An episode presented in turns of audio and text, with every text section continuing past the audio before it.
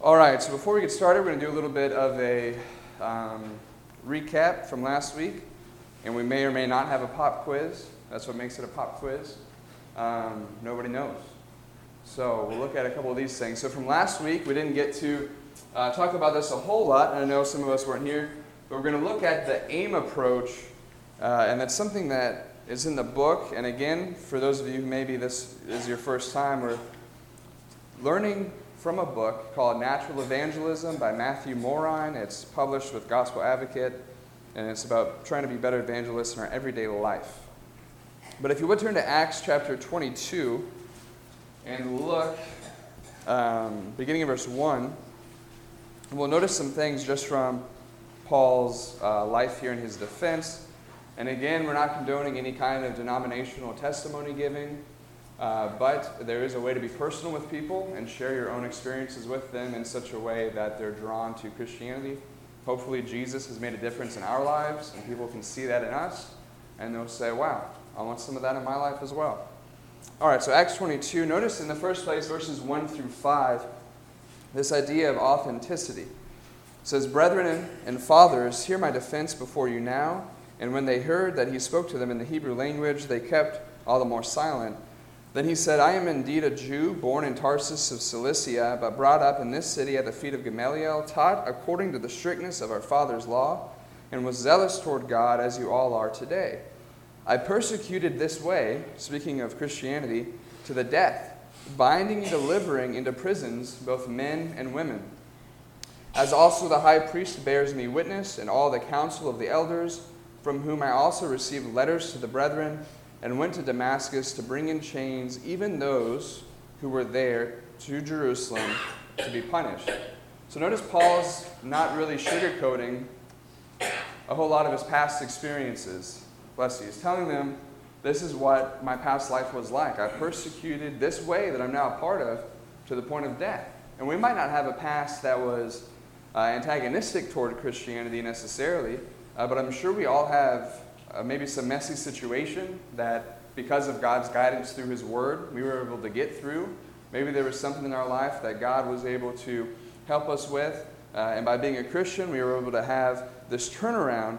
Um, if we know people well enough when we're sharing the gospel with them, you know, there's an opportunity there to be authentic and to say, look, I struggle with some of these things as well, but God gives me help. He could help you too. So the next thing, this next idea is interest. So he lays the groundwork of his past life, and then Paul here builds some interest, right? There's a, a, a conflict in this account, and it, it makes the people listening to it kind of want to listen even more.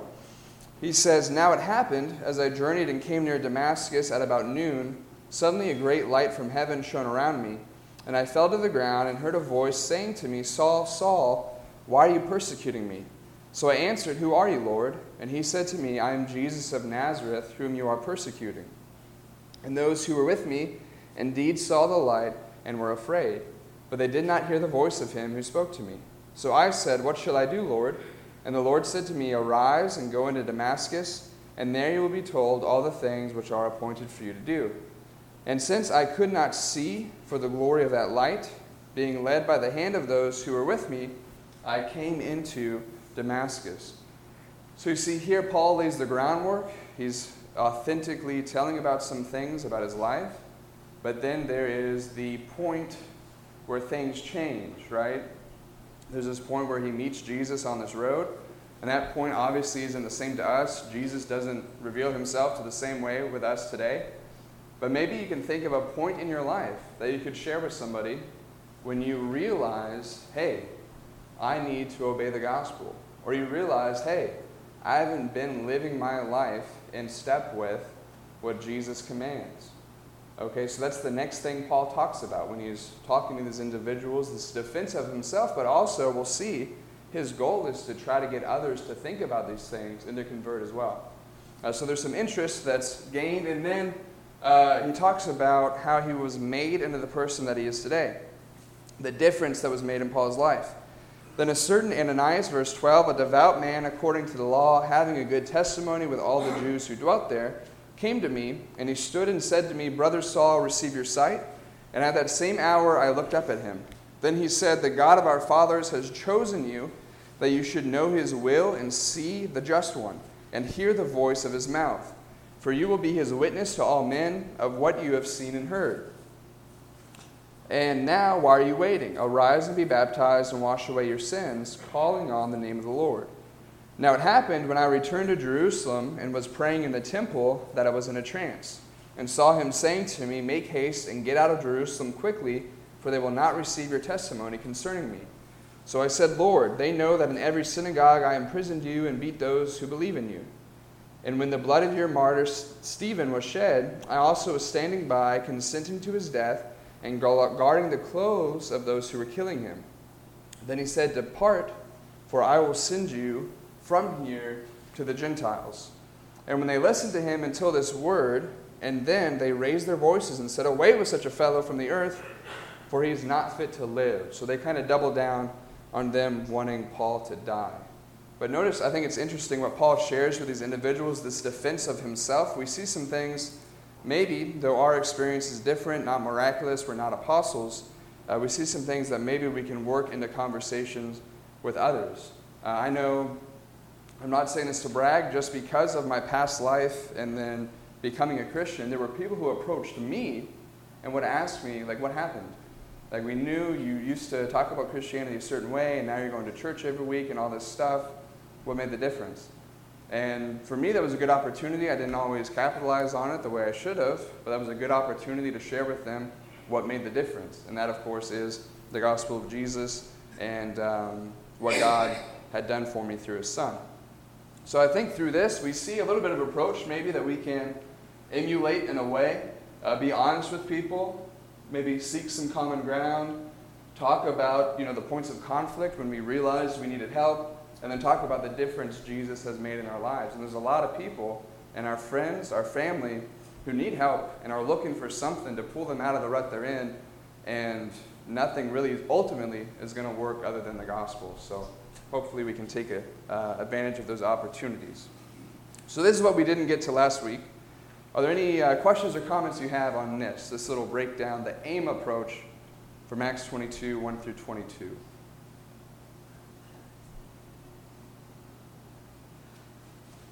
Okay.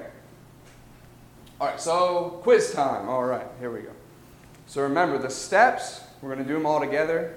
And then the verses, I'm going to need to see some hands, preferably not from elders or preachers. But if nobody else knows it, that might be my only option.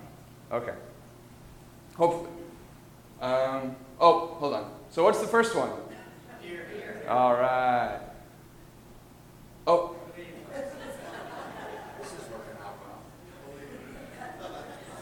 Okay, what's the second one? Believe. What's the third one? There you go. What's the fourth one? Okay, I think I heard less voices there. And what's the what's the last one for this list? baptized. Extra credit, what's the extra one that's up there sometimes that's not on this one? Live faithfully. Okay, perfect. All right, so now we're going to do verses, and hopefully the PowerPoint will um, cooperate. Who's got the verse? Raise your hand, please. For hear. I didn't say no deacons, so Marvin, I guess he can. I guess he can go. Romans 10, 17. Very good. Um, all right, who's got the verse for believe? And again, if it's another acceptable one, I'll take it. But what do we got? Somebody over here said it.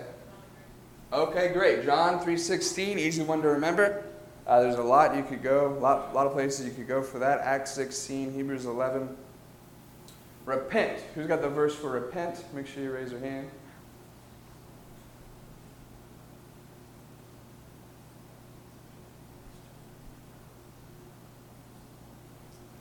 Yes, ma'am. Romans 10 10. For repent, not quite, not quite, almost. Yes, sir. Acts 2.38, that'll fit, that'll work. I'll give you credit for that one. There's another one up there, though. Anybody remember?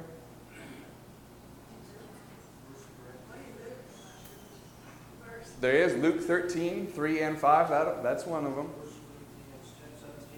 There's 2 Corinthians 7.10, but that's not the one we're looking for. Yes, ma'am? Acts 3.19? There we go. There we go. Thank you. Everybody had some good, some good input there. I appreciate that. All right, now confess. Who has confessed? There we go. Romans 10 10. Very good. And really, Romans 10 9 and 10. Um, and a couple other places, Acts 8 37, among others. And then be baptized. There's a lot you could go to here. Which one we got for this? Acts 2.38. Good. Most of us know that one. Fantastic. Peter said to them, repent and be baptized. Anybody else have any other that could go unbaptized? Anybody else have any? 1 Peter 3.21. That is a good one. Mark 16, 16. I heard somebody in the back. There you go. And then we just read one too 22, 16. Acts 22, 16. All right, I'm losing control. We'll move on. But I pre- appreciate all the input. And uh, we can expect that pretty much every week. If you lost your piece of paper with it on there, um, see me afterwards and we'll have a conversation. But uh, we, we, again, we're working on a handout everybody's going to get with this and more. Okay, so getting to the lesson for this week, lesson three of entering the field. And the lesson we're going to think about, the topic we're going to be thinking about is this don't be afraid to eat with sinners. Or you might hear that and think, huh, well, I don't know if I'm going to eat with sinners. Um, but if you've ever gone to a restaurant, you don't really have another choice. Maybe not at your table, but they're somewhere, right? Um, not judging anybody, just saying. Okay. So don't be afraid to eat with sinners. And in the book, if you look at your sheet, I talk about David, the Bible boy, and you have no idea what that is. That's just from the book, and I'm going to explain it to you. That's a reminder for me. In the book, he gives an example of the high school he went to. And there were really only a couple of Christians at this school, at least people who were adamant about their faith. And remember, this is up in Nova Scotia, Canada. And there was one boy named David, and he had the nickname of the Bible boy. And he got along with him. But sometimes he would be walking with the Bible boy because he was real outspoken about his faith. Sometimes he'd be walking in the halls with the Bible boy, and people would see him and turn around and just start walking the other direction. Or, you know, if he came up to a group of people, some people would leave because they were uncomfortable with how that boy would always bring up either Jesus or something about his faith or whatever. And uh, maybe we know somebody like that who's always talking about those kinds of things. I think that'd be good. Uh, but he brings up this point from 2 Corinthians 2 14 through 16 about, depending on your translation, the fragrance of Christ or the aroma of Christ. And now, Paul, when he mentions this, is referring specifically to him and his coworkers, but I do think that there's an application, a broader application for us as well here. Right, so turn your Bibles to 2 Corinthians chapter 2, and we'll look at verses 14 through 16. And if somebody gets there and wants to read that loudly for us, go right ahead. No thanks be to God who always leads us in triumph in Christ, and through us diffuses the fragrance of his knowledge in every place. For we are to God the fragrance of Christ among those who are being saved and among those who are perishing. To the one we are the aroma of death leading to death, and to the other the aroma of life leading to life. And who is sufficient for these things? Thank you. So, Paul mentions this idea here of being led in this victory march by Jesus Christ. And part of what Paul is saying is look, as a missionary, as an apostle, everywhere I go, if I'm following God, it's going to be successful. But success might look like being shipwrecked or being beaten or whatever. But he's saying through Christ, I'm successful in what I'm trying to do for him. And then he describes him and his co workers as the fragrance of Christ or as the aroma of Christ. And part of this is this reference back to the Old Testament when sacrifices were made. And then you might remember, if you're familiar with the Old Testament, you have this pleasing aroma that wafts up to the Lord. And it's this idea of people. Now, obviously, um, you know, some of that is a metaphor, but this idea of being so pleasing to God that, you know, you just smell a good smell and you're like, man, that's a good smell. Maybe you wake up or maybe you're the one making uh, cinnamon rolls. That's the best smell in the world, I think. Go down, you know, go in the kitchen, you smell cinnamon rolls. Anyway, I never have to cook them. That's part of why I think that. But um, so this idea of a pleasing aroma, But notice, not everybody reacts the same way to this aroma. Look at what the text says.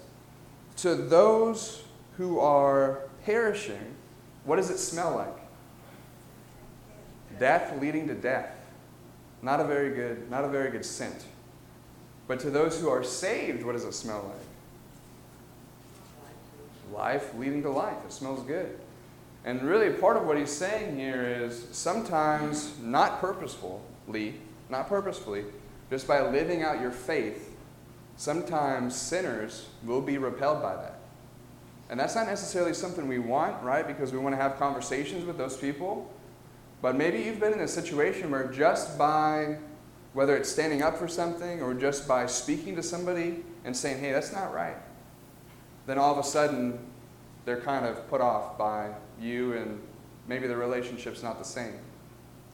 I remember when I was in high school, and after I uh, was baptized and became a Christian, I went back to school, and there was a math test, and there was an answer sheet being passed around.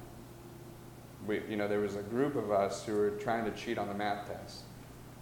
And it got to me, and again, I'm not trying to brag, but you know, I was, I mean, I was still wet from my baptism. And I said, I can't, I can't do that.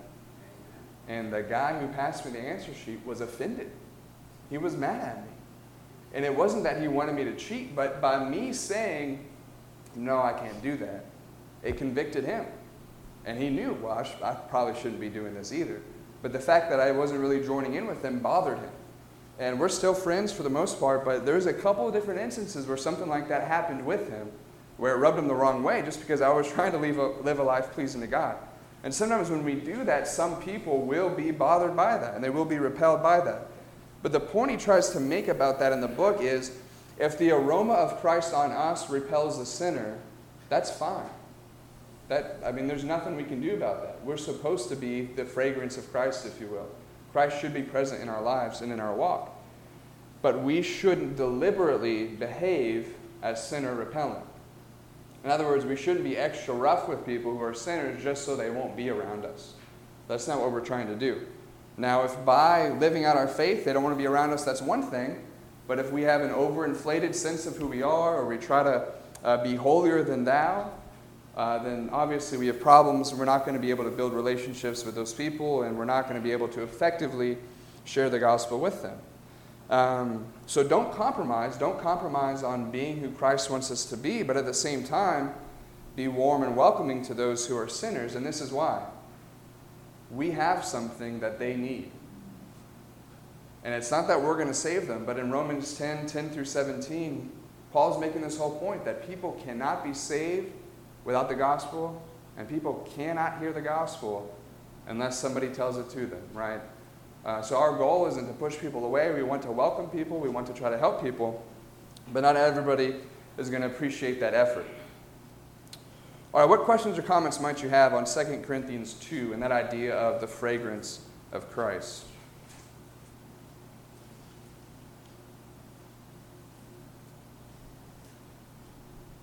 Okay. Fragrance of Christ. I had a, um, this is just kind of off topic, but when I was at Freed for a little while, I worked in the mail room where the mail, M A I L, where the mail would go back and forth and we'd, you know, give it to put it in whoever's box needed the mail and packages and everything. And one of the women that worked in there with me, older Christian lady, was really into essential oils. And one of the ones she loved was frankincense. And you know, there's that passage where uh, the wise men, some of them bring frankincense to Christ. So whenever I read about the aroma of Christ, I'm always thinking about that lady with the frankincense oils. I don't think that's what Paul's talking about, but I can't shake that memory. Um, frankincense. Who knew? Okay. Evangelistic insights from Matthew 9, 9 through 13. Let's turn here. And this is one of the occasions in the gospel where we see Jesus eating with sinners, and part of this idea that this whole chapter is about. Matthew 9, 9 through 13. And we'll read, let's, we're going to go ahead and read all these verses, and then we're going to kind of zoom in uh, bit by bit. So if somebody could read that for us, Matthew 19, 9 through 13, when you get there. Yeah, sorry, Matthew 9, 9 through 13. passed on from there, he saw a man called Matthew sitting in the tax booth. And he said to him, Follow me. And he rose and followed him. And as Jesus reclined at the table in the house, behold, many tax collectors and sinners came and were reclining with Jesus and his disciples. And when the Pharisees saw this, they said to his disciples, Why does your teacher eat with tax collectors and sinners? But when he heard it, he said, Those who are well have no need of a physician, but those who are sick. Go and learn what this means.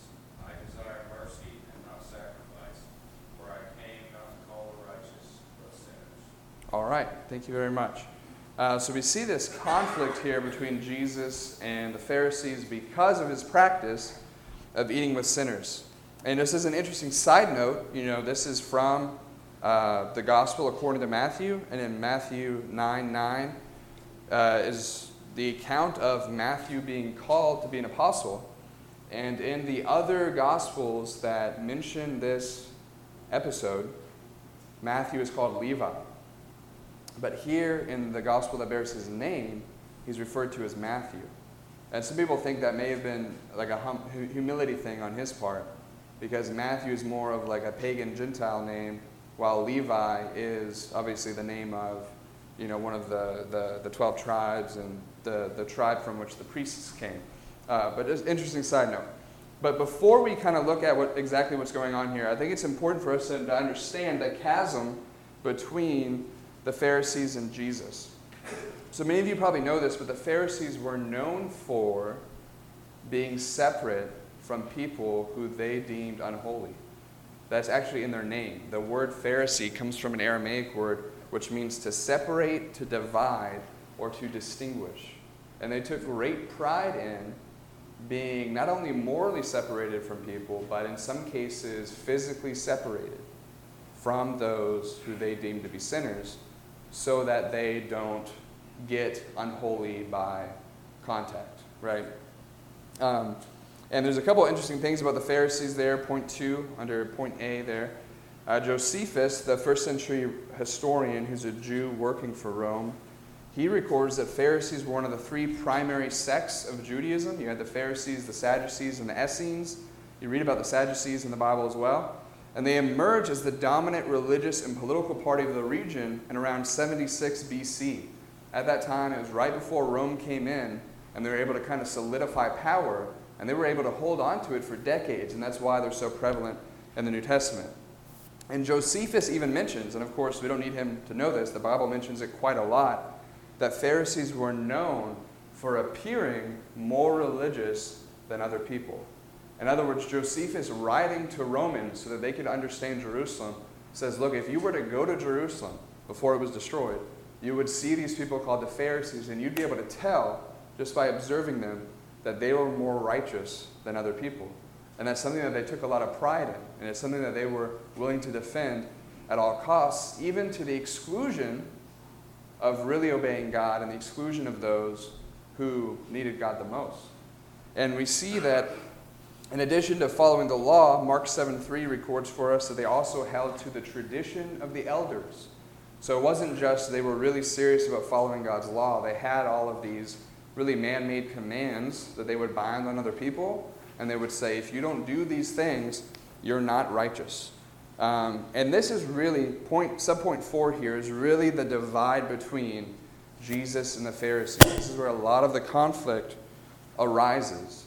It's in this idea that the Pharisees were concerned with outward appearances of righteousness to the neglect of true inward righteousness.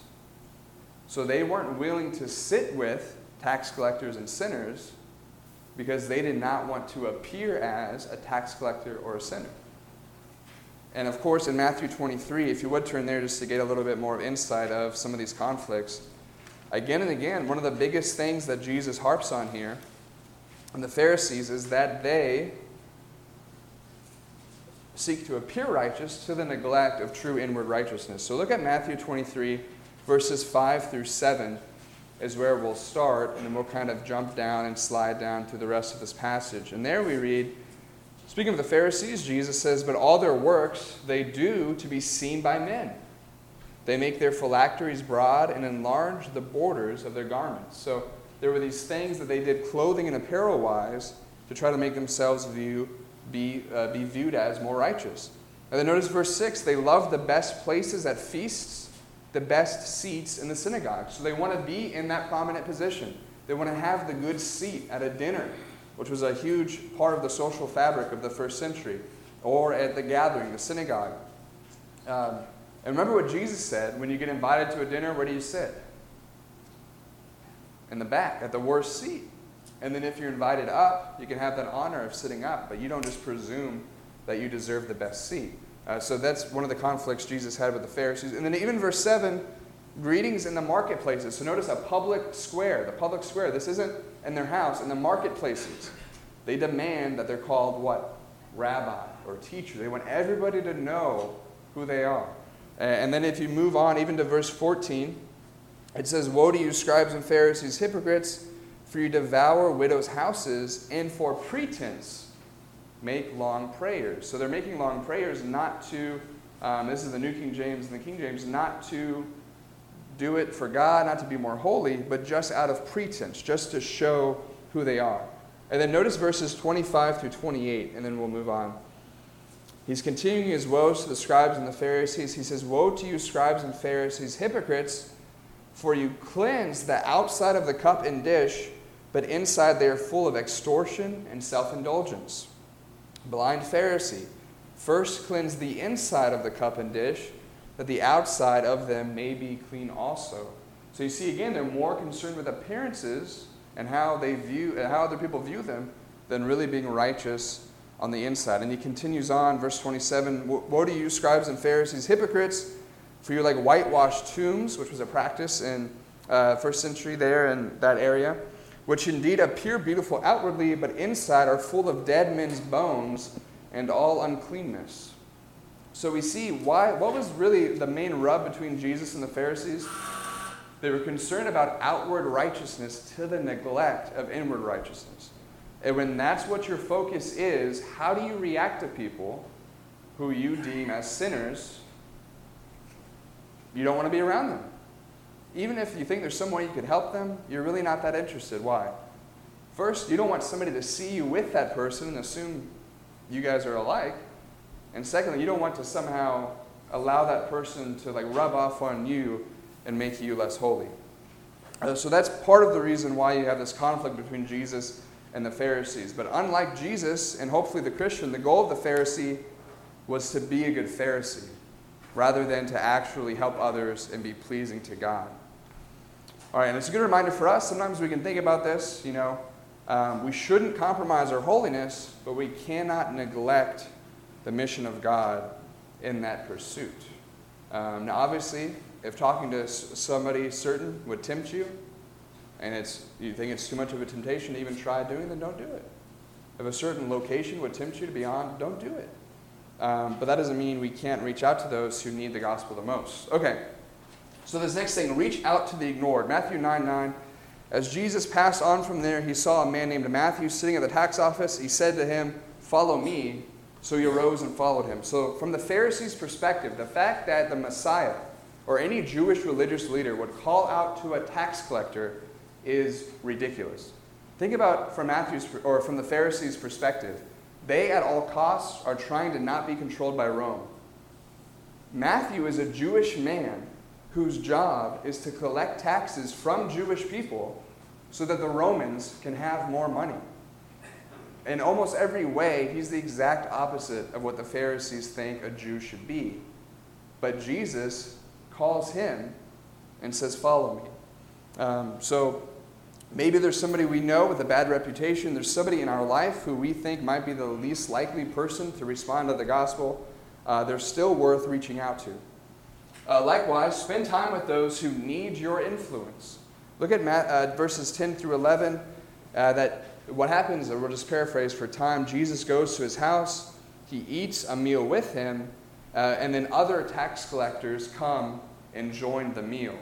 Right? So you can imagine Jesus at this table with a good number of people, most of them tax collectors and other professions that were deemed unrighteous at the time.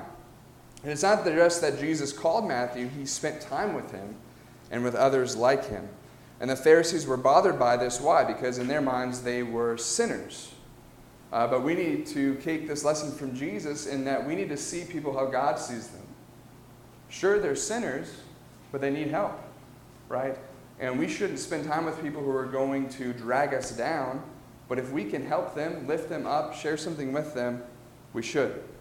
Okay, and then remember the mission. When the Pharisees are mad about what Jesus is doing, he doesn't say, hey, look, I'm allowed to do this. He doesn't say, hey, look, I mean, there's nothing wrong with this. He says, you need to go to your Bibles and learn what this phrase means. I desire, oh, sorry, what is it? Yeah, I desire mercy and that sacrifice. And he gives that idea of a physician. Who does a doctor go to? Not to those who are well, but to those who are sick. And he's trying to get them to think about this. If we want to live for God in this life, and we want to have we want God to have the largest impact in our community as possible, we're going to have to reach out to people who are undesirable, who are clearly seen as sinners, people in messy situations. And we shouldn't assume because they're there in that place that God can't, through His Word, call them to Himself. Uh, so, pretty interesting. And a couple of good quotes from the book here uh, toward the end there. He says, uh, It is true we should protect ourselves from negative influences, but not to the degree that we protect others from Christ. So, if in the name of protecting against bad influences, we never reach out to anybody, obviously that's a problem. And then he says, Never sacrifice your soul for outreach, but strengthen your soul for outreach. So don't sin so that others can be saved. That's not how it works. But make sure you're right with God. Make sure that you're doing what you have to do and spend time with people, uh, even those who the world may look at or religious people may look at as unrighteous, because they're the people who, quite frankly, need the gospel the most. All right, I know we're kind of running out of time here, but um, action evangelism, the homework for this week, and again, it says write. You don't have to write. Just think about this throughout the week. And he kind of gives three steps in the book. The first one is to make a list of friends or family that are not Christians. If you know your friends and family, you probably don't have to pull out a pen. You can just think of people, right, who aren't Christians. The second one is write a plan or think of a plan to connect with them in order to share your faith. Now, you don't have to share your faith on the first time you meet up with them, right? If I have a friend I haven't seen for four years and I invite him to dinner and I start with the plan of salvation before the appetizer gets there, that's not necessarily going to be the most effective thing, right? Uh, but we're connecting with the purpose of sharing your faith. And if you want to be serious about it, I hope you'll do this. Include a date to hold yourself accountable. And maybe we can't physically or just logistically go and meet up with somebody, but maybe we can start calling somebody regularly and start inserting some of these things in our conversations. Maybe there's somebody we can contact via social media or some other means and start a rapport and a conversation with and start inserting these situations. If you have close family members who aren't Christians, this should be extremely easy. Um, uh, but we need to hold ourselves accountable and allow ourselves to be intentional, intentional sorry, about inserting uh, these spiritual things in these conversations. All right, we are out of time, but any questions or comments before we close? All right. Thank you for your time. Thank you for listening, and we'll see you next week.